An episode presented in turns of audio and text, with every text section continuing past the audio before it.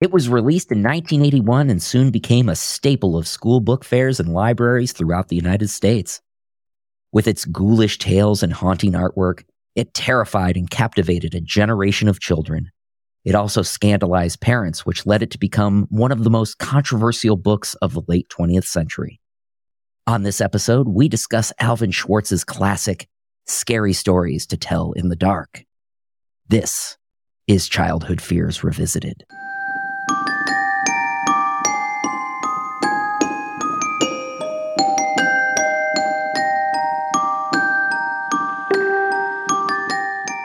Welcome to Childhood Fears Revisited, the podcast where we look under the bed. I am your host, Patrick. And I'm Kat. And today we're going to be talking about the 1981 classic, Scary Stories to Tell in the Dark. Kat, how are you today? I'm doing great, Patrick. How are you? I am doing well, and I am so happy that I was able to share this treasure with you. As am I. So I grew up with this book. This was one of the seminal pieces of children's literature in my life. And I was so surprised because you're not that much older than I am. You'd never actually read or heard of these books. I hadn't. Goosebumps was on my radar but it really surprises me that somehow this escaped my notice because as a kid, I would have always been looking for exactly this kind of book, uh, scary ghost stories, things that we told at slumber parties were really up my alley. So even though this is coming late, I still appreciate it completely. This is a real treasure. Yeah, it really is. I first got this book at a school fair when I was probably about seven or eight. I had it for years. I don't know where the original copy of it is, but I've bought copies of it over the years. They also have released multiple versions of the audiobook, the most recent of which was actually narrated by Patton Oswalt, which was really good. I'd recommend to anybody. So these are amazingly popular. They were always checked out of the library, always sold out at the book fair because there's just something about these stories and this genre that I think excites children. It's something that's, it always seemed a little forbidden and a little taboo because of the subject matters. And I think that's why it terrorized a lot of adults when they found out what was in the book. But it's really important to note that these tales are not anything that children wouldn't have heard otherwise. These are folklore. And this was just packaged in a much more accessible manner. And I can attest to that because many of these I recognized with some variants in some cases, but it was just this really neat uh, nostalgia for the deep, dark slumber night party telling of the ghost stories and trying to scare each other. It was a real rite of passage. So yeah, this did a really good job of capturing things that I do remember the stories of. So let's talk a little bit about the history of the book. It's actually a series, three books, including the original Scary Stories to Tell in the Dark, which was published in 1981. The follow ups, More Scary Stories to Tell in the Dark, and Scary Stories 3, More Tales to Chill Your Bones, were released in 1984 and 1991, respectively. They were written by Alvin Schwartz and illustrated by Stephen Gammell. Alvin Schwartz was a prolific writer with dozens of books to his credit, but these are by far his most famous works. These are collections of macabre campfire stories, urban legends, songs, poems, and even games. These are not original works, they're folklore. Schwartz retells stories that date back as far as ancient Greece, Something I missed as a kid is how meticulously he documents the stories and their origins. I'd recommend anyone who hasn't read these books since childhood to go back and read through the sources and bibliography sections. As famous as the stories are here, the illustrations by Stephen Gammell are even more iconic. Surreal black and white sketches they still chill me to the bone 40 years later. These are genuinely scary drawings. I don't care what age you are or where you're coming at this from. These drawings are going to sear their way into your brain. But you know what? So did the stories. So equally matched, I think, don't you? Yeah, I think the combination of the stories and the artwork just make it a perfect experience for a child. There was a bit of controversy actually I don't know when it was, maybe 20 years ago or so. They put out a version of the book with different artwork. They commissioned someone else to do the artwork and there was a revolt. People were like, what are you thinking changing the artwork? So they very quickly moved back to the original artwork because you just can't separate the two. Were they trying to tone it down, maybe? I don't know. I would have to look it up. Maybe they were just trying something new, but it did not go over well with the fan base. So, as I mentioned in the opening, with subjects including death, the undead, witchcraft, and even cannibalism, these books have been the target of religious conservatives and parents groups for decades. They have also remained one of the most popular children's book series of all time. So, let's talk about what we're going to do in this episode, Kat. We're going to do something a little different here. Rather than simply discussing these books, and we will, we'll be discussing the stories, but we're also going to honor them by offering our own retelling of some of the tales. There was a book written a few years ago called Folklore Rules by a woman named Lynne McNeill. She defines folklore as informally transmitted traditional culture. And as Jeana Jorgensen notes in her book, Folklore 101, because folklore is informally transmitted, there is no official version everyone has the right and ability to tell the stories with their own flavor and spin. And that's what we're going to try to do a little bit of in this episode. So when we come back, that's exactly what we will do. We will be right back with scary stories to tell in the dark.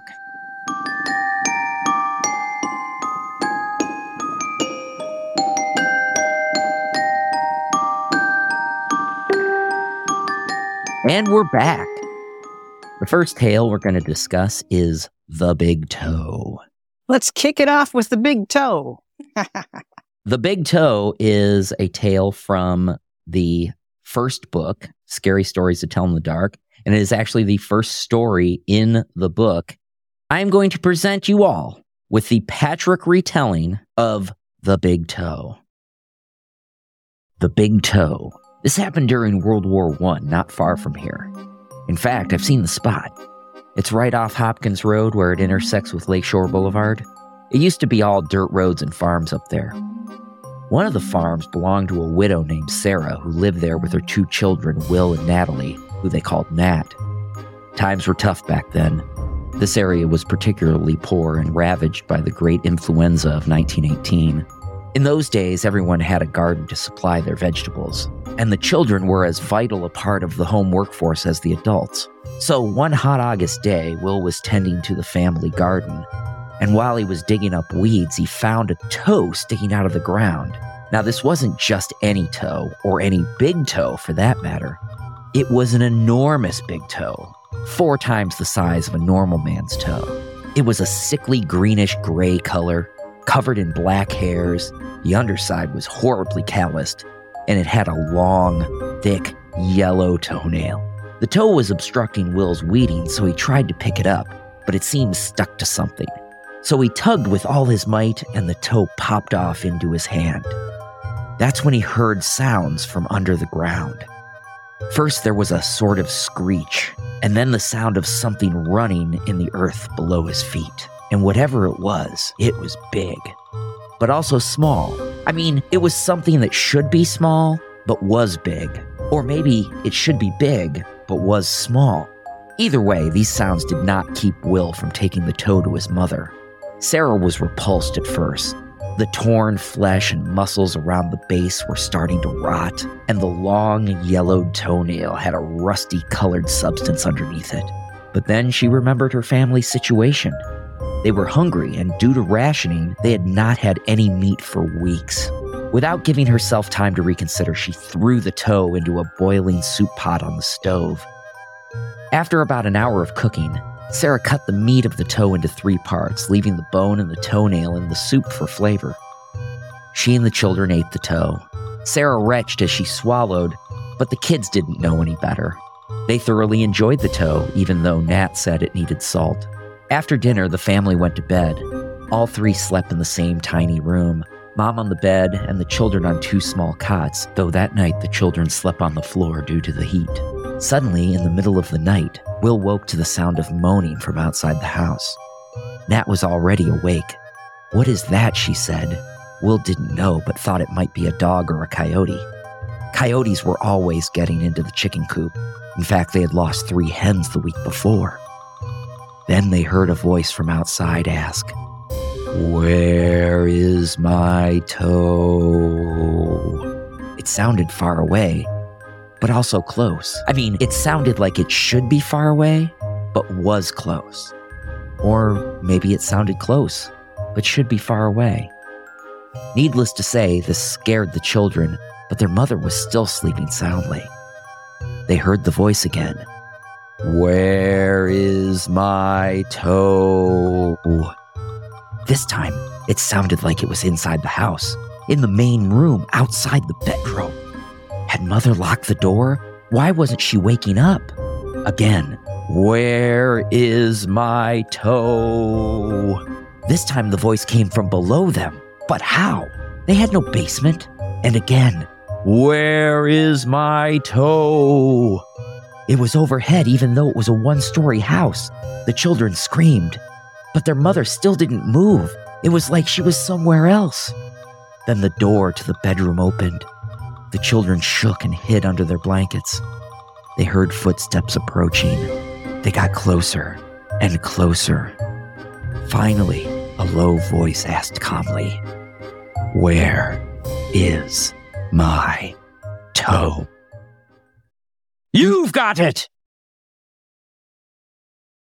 And that is my retelling of the big toe. Oh, so, Kat, what'd you was think about that? terrific. I loved the the context of Ohio and the backstory that you put into that. Well, thank you. So I took a very different angle at the story than what is in the book. If you read Schwartz's version of it, it's about three paragraphs long. It is very matter of fact about the cannibalism. The child finds the toe, picks up the toe, eats the toe, gets eaten. That's pretty much all that happens in the story as told in the book. There's not really a moral to it. It's just meant to frighten you. This is what is so key about folklore and about oral traditions is the ability to take these basic outlines of stories and make them whatever you want them to be. So in my case, I decided to take the story and not make it just find toe, eat toe, get eaten. I made it into a story about desperation and about poverty and about need and the choices that people have to make when they're in desperate situations. In the book, the mother says, Oh, here's a nice toe, let's eat it. There's no sense of hesitation on the part of the mother. My version of the story, there is hesitation on behalf of the mother. She knows what she's doing is wrong. She knows what she's doing is disgusting and taboo, but she does it because the family needs to survive. And that leads to their downfall. That leads to the haunting. That leads to the children getting scared or whatever happens at the end of the story. Because let's face it, we're not really sure, but we're really Right. sure what happens to the kids at the end. And that's what the art form is all about. It's about taking the foundations of a story and making it what you want it to be. A very famous example of this, and I don't know if you're familiar with the cat, is called The Oh, yes. Aristocrats. So there was an entire movie about it. Paul Provenza made a movie about it. It's a famous joke that comedians tell each other. There's only one rule. It has to end with the line, the aristocrats. And the whole gist of it is it's about somebody going into a talent office, doing something, and at the end saying, the aristocrats. And you can build anything you want on top of mm-hmm. that. That is pure folklore. It's just something that's been passed down through generations of comics and has been transmuted, and everybody has their own version of that joke. The same way with this. Everybody who tells this story is going to tell it their own way with their own purpose, with their own meaning, and with their own message. And I think that's the glory of this form of entertainment, so to speak. The ability to make it your own. And I feel that's a magical thing because at that point, no one owns right. it. Right. So th- this combines tradition with ingenuity and creativity to develop something to keep it going timelessly. What a glorious human exercise this is. Yeah. And to get back to the book itself, the time he took to research these, document these, he had to pick which mm-hmm. versions of the stories that he was going to document because he not only had to pick a version, but he had to pick a version or develop a version of the story mm-hmm. that would appeal to children. So all of the stories are really short. They're only a couple pages long. My version was much longer than what would you would put in a children's book just because it's a lot more complex. A child's not going to know about the great influenza mm-hmm. outbreak of 1918. I wasn't developing that story for children. I was developing it for adults. And the audience is as much of an ingredient in the development of the story than the story is. So the last thing I want to talk about with the big toe is the aspect of jump scares. This is a jump scare story. This was a story that was told actually by Mark Twain during his live shows.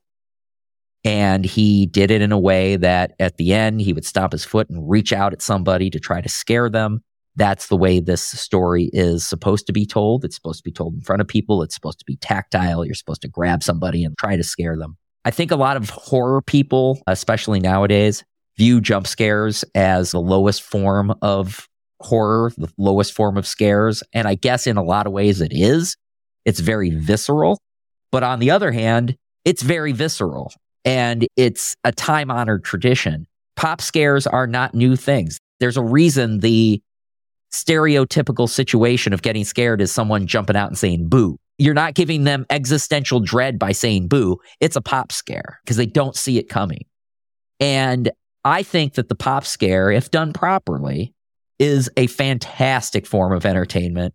As most of the people who are listening to this podcast probably know, I have a Twitch channel where I mostly play horror games, including horror games in virtual reality. Most of those are pop scare tastic and people watch me get scared on the internet for fun and they love it. They think it's hysterical watching me jump around and scream. When I jump around and get scared, I almost always immediately laugh afterwards or at least play it off for laughs afterwards. I'm a big fan of the pop scare in general. There's a reason why people go to haunted houses and wait in line for three hours just to go through for five minutes and have people jump out and say boo at them. There's something joyful about it. You get an instant rush of adrenaline when that happens, and then you get that release. So don't be putting down pop scares. Well, it's recreation with your reflexes, right? And unlike the stories that I'm going to talk about, which are designed to build dread, and have lasting haunting effects on your psyche. The pop scare is, is cathartic. It's physically, emotionally cathartic. And like you often show, it can easily lead to laughter and release and joy. Absolutely. I've that's that's why I like haunted houses. I have no problem going through haunted houses. I love when people jump out and scare me. I love the adrenaline rush, and when it's done, I always laugh and have a great time. You mentioned haunted houses. So back in the old days, when I was growing up, I did organize a lot of play activities for the kids in our neighborhood and my three brothers. And one of the main staples that I did was the haunted house. So this took all day long. I would spend the whole morning emptying out the garage, carrying things out. I remember carrying out the friggin' hub of a wheel, which was incredibly heavy for a kid, into the backyard, bring out tires, bring out boxes of stuff. All the tools are the, go- I would bring these all outside and put them in the backyard. Then you go in for lunch, right? Then in the afternoon, I would go out and I would set up the haunted house. I would darken the windows. I'd find all the drop cloths we had to do that with. And then I would set up little stations throughout the garage that I would have my inner circle of friends assigned to do things at. And I would go to the library. And you I, had staff. A staff of unpaid yeah. volunteers, much as I have developed to perfection in my adulthood. So Yes. I would I would actually go to the library and take out books on to find different activities of things to do in this. I do remember one involved using a box, a large box that perhaps a stove had been delivered in and cutting out a hole and having somebody sit in that with so that only their head showed and painting blood around the neck and they would be a talking Oh. head. That would be one station. And That's using the garden implements and tools in various setup structures. And of course, pop scare after pop scare. You can't get enough of kids and sheets. Had Halloween masks. And then we would bring in kids and I, yeah, mm-hmm. I might have actually charged a dime or a quarter at some point. And suddenly my adult life is, be- is making You put a lot of work in it. and You had un you had unpaid volunteers to pay. Mm, and we would and i would have a f- traffic of flow and you would allow through the man door only one or two kids at a time and they would go through the whole thing and i had a great record which i tape recorded. On my cassette tape recorder of scary sounds and would play that. That's and gosh i'm gonna have to go back and check with my brothers and see what their memories are of that. But yeah the haunted house was genuinely legit entertainment That's fantastic. Okay. So, Kat, now that we've talked about the big toe, let's talk about your stories. What do you got for us? Okay. There are so many good ones to choose from. So uh, you've mentioned campfire stories. So I want to talk a little bit about what my experience was growing up as a little girl. I don't know if this is translatable to a little boy's experience growing up, but as when I grew up, slumber parties were a big deal. One girl would hold one, one girl's family would hold one. You'd pile in, your parents behind the scenes are probably all meeting each other and evaluating. It's probably this whole nother level of interaction, right? But for us, all we know is that arrangements have been made. We are on an approved sanction overnight event. This is perhaps the first time or some of the only times that we have spent the night outside of our own homes. And we're going to somebody else's house that we may not have ever been to before, may or may not have. And we've got us we've got a sleeping bag with us. We've got a sleeping bag. We have an overnight bag. And there has been preparation for this. There has been snacks packed. We've been looking forward to this one for a while. All right? So there's a few things that go on at the slumber parties. There's games there's a meal there may or may not be cake if this is a birthday occasion but eventually the adults leave the kids to their own devices you would turn down all the lights.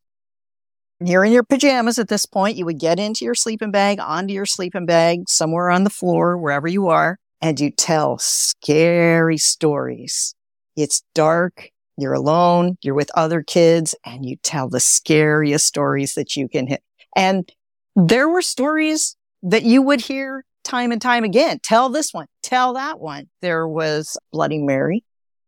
There was, there's a light as a feather story. There was the story of Lizzie Borden. Now it's based on a true story, right? In that case, did you guys do the poem? Yeah, you usually would do the poem, and uh, and some of these involved some activities going into closets, a flashlight under your face, things like this. But this was like the high point of the night. After this, you would all go to sleep, which is kind of funny, right? But that is how the evening progressed.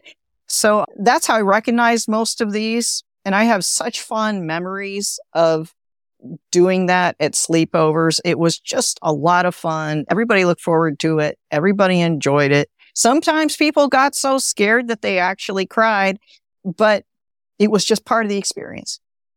So the couple of stories that I want to talk about have on their face a few things in common, but when we dig deep, they're pretty contrasting in their structures. So the first one I'm going to talk about is a story identified in our book as Aaron Kelly's Bones. And this originally is traced as far afield as Western Africa and has come to us apparently from a Gullah Geechee paint story. And that was a West African people who were notoriously kidnapped and brought across the ocean for slavery purposes. And I certainly don't purport to be any expert on Gullah cultures, but I did learn, it became very apparent to me that their music and their storytelling through music and straight oral traditions were and remain to this day very profound, important traditions in this culture. As slaves, sometimes they would embed secret messages, coded messages to each other inside of these songs and these stories. So Aaron Kelly's Bones. So there was a woman who was married to a man for a long time and he died. When he died, they had a funeral for him. They put him in a coffin and they buried him. And one night, his wife and her family were sitting around the fire in their small house and they heard a knock at the door. And it was after dark and they weren't expecting anyone, but they heard the knock. She got up and she answered the door. And when she opened it, it was her husband, but her husband was still dead. And her husband had been dead she recognized him, but he looked so different because he was starting to decay. His skin had blackened and was rotted and was falling off in places, but she recognized his eyes. And she stood back and she went into the room and she fell down to her chair and clutched her chest in fright. And everybody let out a gasp. And he sat down in his chair they left it open for him. Nobody had sat in it since he had died. And he said, What's going on with you? You guys act like somebody died. Who's dead? His widow said, You are. He said, I don't feel dead. I feel fine. She said, Honey, you don't look fine. You look dead. Now you'd better get back to the grave. You'd better get back into your coffin and go down into your grave. That's where you belong now. But he laughed. He said, I'm not going to any grave. He said, I'm home. I'm going to sit right here. I feel fine. They didn't know what to do. He wouldn't leave. He stayed in the chair the next morning. When they got up, he was still there. When they came home from work and school, he was still there. And day after day, they just got used to the fact that he was there, but they didn't know what to do about it. Now, this was a real problem for his widow because if he wasn't dead, she couldn't collect his life insurance. And if she didn't have his life insurance, she couldn't pay for the coffin. And the undertaker said if she didn't pay for the coffin, he was going to take it back. And she told her husband this, but he didn't care. He just rocked in his chair and warmed his hands and his feet on the fire and laughed. But his joints were dry and his back was stiff, and when he moved, he creaked and he cracked, just like the fire. So one night, the best fiddler in town came to court the widow. He'd long liked her, and now that he thought that her husband was gone, this was a good chance. So he came in and he sat on one side of the fire with the wife and Aaron sat on the other, creaking and cracking and rocking in his chair. And the window said, How long do I have to put up with this? I don't know what to do. And the fiddler said, This isn't right. Something has to be done here. And Aaron Kelly said, This isn't very jolly. Let's dance. Play your fiddle. So the fiddler got out his fiddle and he began to fiddle. And when he did, Aaron stood up he shook himself off, he stretched, and he crackled and crackled as he did. He took a step or two and he began to dance. And the wife said, He's dancing. She said, Keep playing. And he danced. His bones started rattling, his teeth were snapping, his bald head went wagging, his arms were flipping and flopping and one of his bones came through his leg and it shattered out the side and it dropped onto the floor and it clattered across the floor. And the woman said, Look at that, keep playing, play faster, play faster. So he played his fiddle faster, and the fire roared and the fiddle played. And Aaron Kelly, clickety clack, he played and he danced and he danced faster and faster up and down the floor. His dry bones kept dropping off. His arms started dropping off. His fingers dropped off. But he kept dancing and jollying and hopping. His knees fell off. His went down to his legs. His legs started falling off. And he went down to his hips. And the woman said, Keep playing, keep playing. And so the fiddler played as hard as he could and as loud as he could. And Aaron danced and danced. And as he did, he fell apart. And then he finally, till he collapsed into a pile of bones on the floor, except his head, his bald skull kept grinning right at the fiddler, and his teeth cracked up and down with his smile as he kept dancing in glee. The fiddler did distraught. He said, Look at what's happening. And the widow said, Play louder, play faster. So he played as fast as he could and as loud as he could. But the skull said, Oh, aren't we having fun?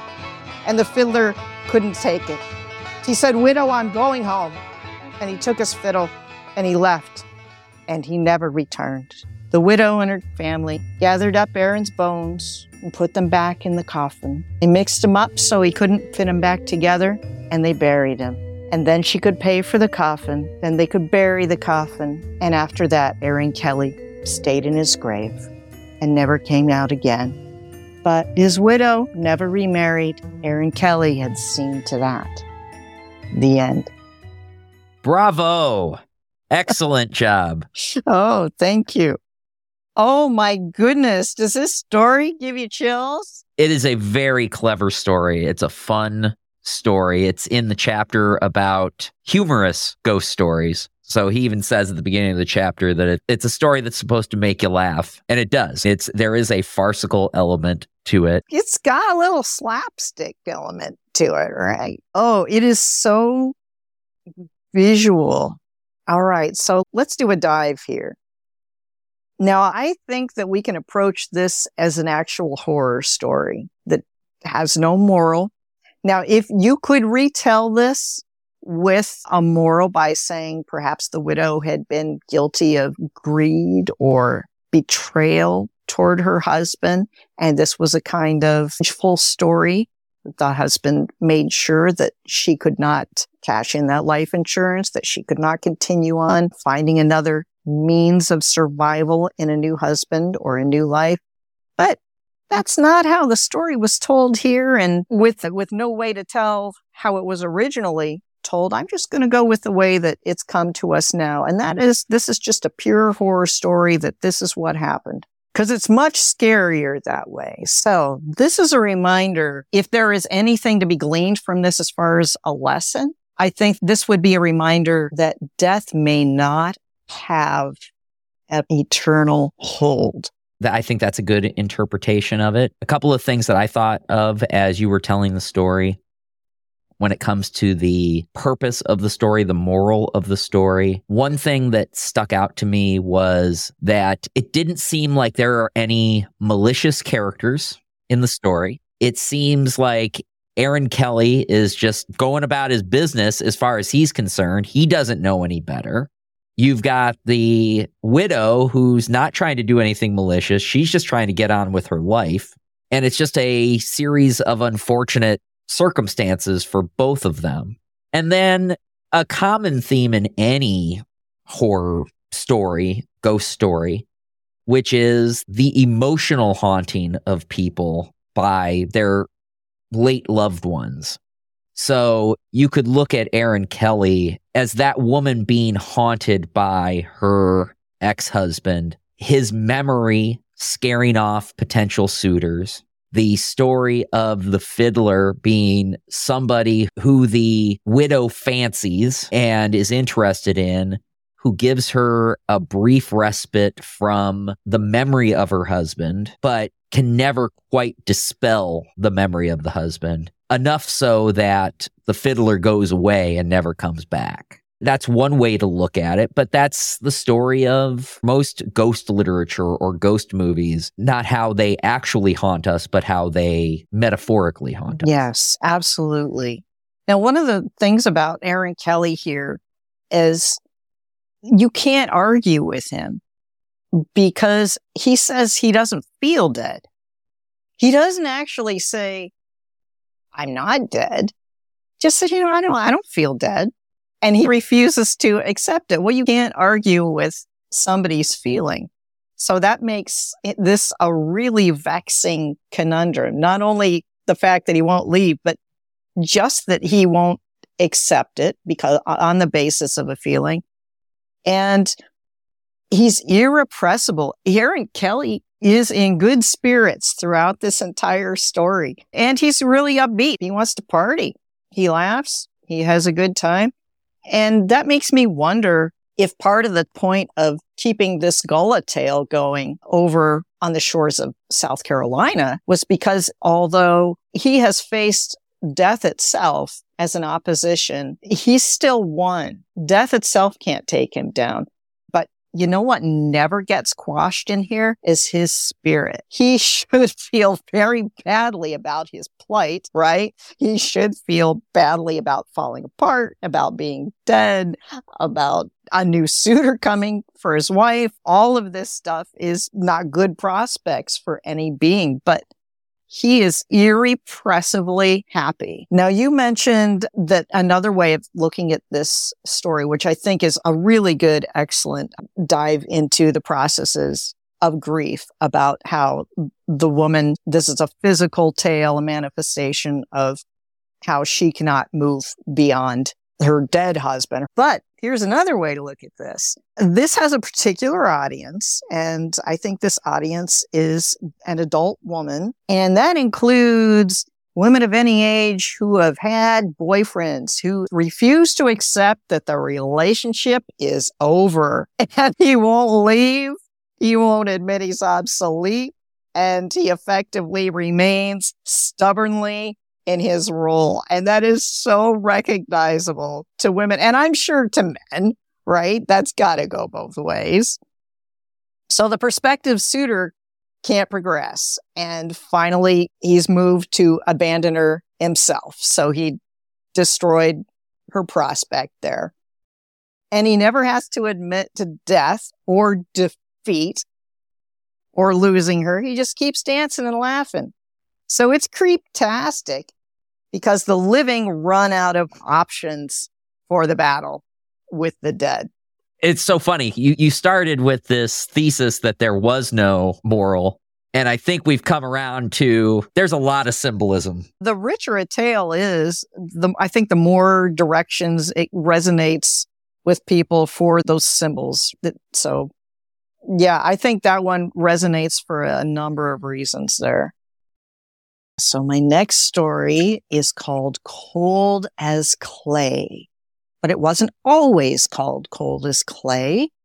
Apparently, it has a much older origin story under a couple of different titles. It's also known across the pond as the Suffolk Miracle, and it's also known as the Holland Handkerchief. And the Holland Handkerchief has been translated into a song and you can find on YouTube, you can find a few different renditions of this tale as a song with a set of lyrics in an older dialect. But it's the same, it's the same tale. And this is a great timeless tale. So I'll go ahead and tell the tale and then we can dive into some analysis. Once upon a time, there was a farmer who had a beautiful daughter and the farmer loved his daughter so much. And he loved her so much that he didn't believe that any of the boys who came around were good enough for her. And she had a lot of boys come a calling and try to become her boyfriend, but the father would send them away, would let her know that they were not suitable. The girl actually fell in love with a boy who worked on the farm named Jim. And Jim was poor.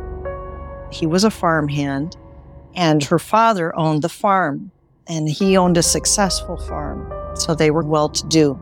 And her father did not think that Jim was good enough for his beautiful daughter.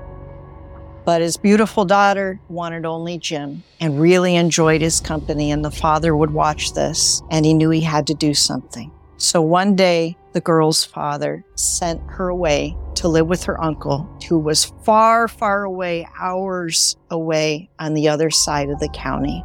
And he did that so that Jim would be far away from his daughter. He could keep an eye on Jim, and he knew that his daughter would be safe and protected under the safety of his brother's home. But after she left, Jim the farmhand got very sick and he wasted away even though he was a very young man.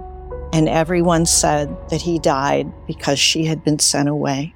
And the farmer knew this and he felt guilty, but he couldn't bear to tell his daughter that he had died. So the girl at her uncle's home continued to dream about her life and what it might be like if she could one day be back with Jim and they could get married and they could have a new life together. And she was very sad because she didn't know how that would happen or how she would be able to return to her father's home. In those days, you needed horses who could span many miles and take you across counties. One night, when the girl was in the dark in her bed trying to sleep, she heard a knock at her bedroom door. She got out of bed and she opened the door, and it was Jim. She said, Jim, what are you doing here? He said, Well, your father asked me to come and get you. He gave me his best horse to bring you back home. She said, Why? Is something wrong? He said, I don't know. But let's go. We have to we have to hurry. So she grabbed a few things and they went outside and she got onto the horse's back behind him and, and they rode off into the night. She held on to Jim around his waist and they went so fast, they went faster than the wind. It was a very dark night. And Jim didn't say anything on the entire ride, except he started to tell her that he had a terrible headache, just a terrible headache. And so she put her hand up on his forehead and she said, Jim, you're cold. And she reached around and she kissed him on the lips. She said, Jim, you're cold as clay. I hope you're not ill. And she took her handkerchief off and she tied it around his head so that he would have something to keep a little warm with. And they finished traveling. They traveled so swiftly. They reached the farm, and the girl quickly dismounted and got off the horse and left Jim to tie up her father's horse. And she ran up and ran into the door. And her father was in the kitchen, and she ran in and she said, Father, here I am. And he was so startled. He said, What are you doing here? She said, Didn't you send for me? He said, No, I didn't send for you. She said, But Jim came and got me. So they went out into the night. They went out and to the stable. They went to the horse's stable, the individual horse, and he was in his stable, but he was sweating and he was breathing and he was agitated and he was pacing. And he said, This horse looks as if it's had a terrible fright. So he went to calm the horse and they called for Jim. They called for Jim, but Jim wasn't anywhere around. Well, the farmer was very troubled by this and his daughter was very upset and worried about Jim. So they went to Jim's family. And Jim's family was very distressed to hear this whole tale. And they said, You stop talking like this. Jim's dead and buried. But the girl insisted that Jim had brought her. And so they did the only thing that they could do. They went out to Jim's grave, and the families dug up Jim's grave. They opened the coffin, and Jim was lying as a corpse should in his coffin, and he was quite dead. But around his head was tied the girl's handkerchief. The end. So Cold as Clay has several iterations through the ages. Some are from England, Ireland, UK, North America, and different titles. Sometimes it's a story, sometimes it's a ballad that is sung. And the titles included The Suffolk Miracle, the Holland Handkerchief, and The Lover's Ghost. And the last version of The Lover's Ghost I will recite because that version really drives home the cautionary bent of this story, which is a warning to parents and a warning to defend true love, of course, in youth. Oh, parents, parents, a warning take. Don't chide your children for heaven's sake. Don't chide your children for heaven's sake, or you'll repent when it is too late. And in some versions of this tale, probably the earlier versions, the daughter, in fact, dies of grief once she learns that Jim has perished. So, what is your takeaway from that tale?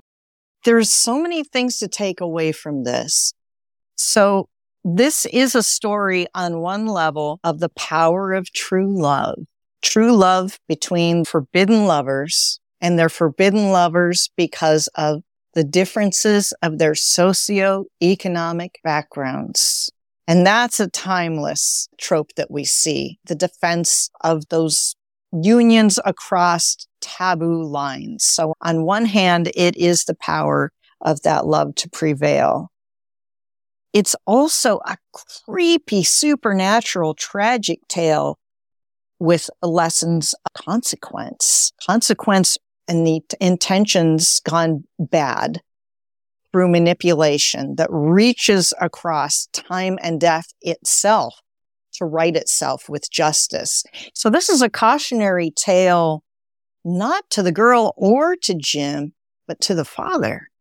In the father's love, in the father's good intentions, and the father's compliance with the norms of society and the good sense to look out for his own fortune, you could even argue, for all these reasons, but chiefly for the reason of the love of his daughter. He deceived her. He manipulated the outcome of her life and of Jim's life. He stood between them. He sent her away and he kept an eye on Jim. So he separated them. So Jim and the farmer's daughter are validated. Their choice of love is not even in question in this story. Now, this story deliciously blurs the lines of the living and the dead and what's possible beyond the grave. It does not respect that once somebody's in the grave, they're out of the picture. So Jim doesn't realize that he's dead, much like our earlier character, Aaron or Dade Kelly. Jim doesn't realize that he's dead and he continues to act as he would have in life, which is taking an order from his employer, the girl's father, and handling his horse. I think Jim doesn't realize he's dead and he has a legitimate order. And I think where he comes up with his agenda, I'm going to speculate that Jim may have picked up on the father's yearning for his daughter after her departure, as well as the daughter's yearning for Jim. And we can now conclude that the daughter no longer needed to remain estranged.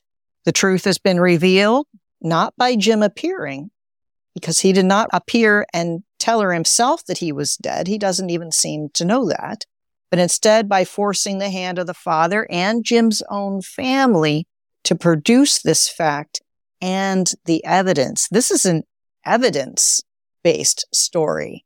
So we can expect that this was Jim's last act, his final ride, because he cleared the air and righted all the wrongs that had been involved in his death. Yeah, interesting because my reading of the story was almost Jim getting his revenge on the father, revealing to the daughter that he was dead, dropping the scales from her eyes about what her father was and what he was willing to do. But your interpretation being so, so less pessimistic than mine gave noble intentions to Jim, that Jim was clearing the slate, saying, Look, I'm gone. There's no sense that the father did really anything untoward mm-hmm. to Jim. It wasn't like he murdered him. Jim died of natural causes. He just didn't tell his daughter that he died. And maybe Jim was just trying to as you put it, help the family reconcile, doing what was right by his love and getting her to reconcile with her father. Uh, and and I love that that this story can provide each of us such rich fodder for each because I can totally see it your way too. After all, we have the father character as established in this story universe that people are capable of manipulation. One thing that I think is really appealing about this story in our modern world is that it brings in forensic evidence, right? And this is the same appeal that we see in so many true crime stories. So it raises the possibility and, and it blurs lines between the living and the dead. And even though there may or may not be, arguably, animosity at play, this story still seems dangerous. It's still a scary story. I don't think this is one of the the stories that are designed to get laughs. I think this is one of the stories that are designed to scare and raise questions and provoke some unease with life and death as we have grown to accept them. Yeah. And as you note, the evidence at the end of this story indicates that Jim did indeed raise from the grave.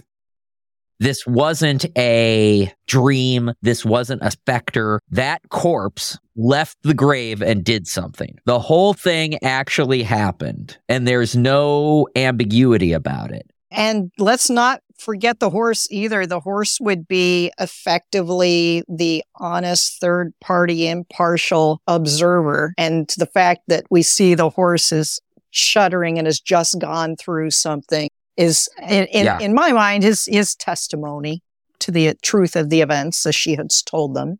Yeah, the horse isn't lying. In conclusion to all of this, we normally ask is this as scary, more scary, or less scary than it was when you were a child? You had never seen it before. I have. Was it as scary as when I was a child? No, but it was in some ways more enjoyable as an adult than it was as a child, simply because of the historical aspects that are given by the sources and the bibliography to understand the context around these stories and to understand what they are. When I was a child, I just viewed these as scary stories to tell in the dark, full stop. But as as an older person who has learned a little bit about the development of folklore and oral tradition and, and done some study of history, understanding the meanings behind these stories and where they came from and how they have evolved over the years and how they have crossed cultural barriers makes this a much more fascinating read as an adult than it ever was as a child. I can read them and enjoy them on a much deeper level than I ever did back then. And that will conclude our episode on scary stories to tell in the dark.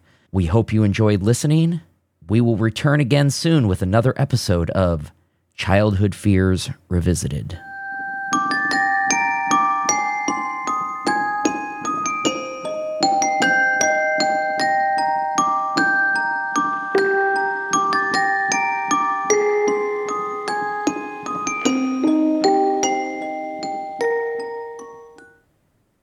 Copyright 2023, Patrick Dobbins and Kat Ricker. All rights reserved.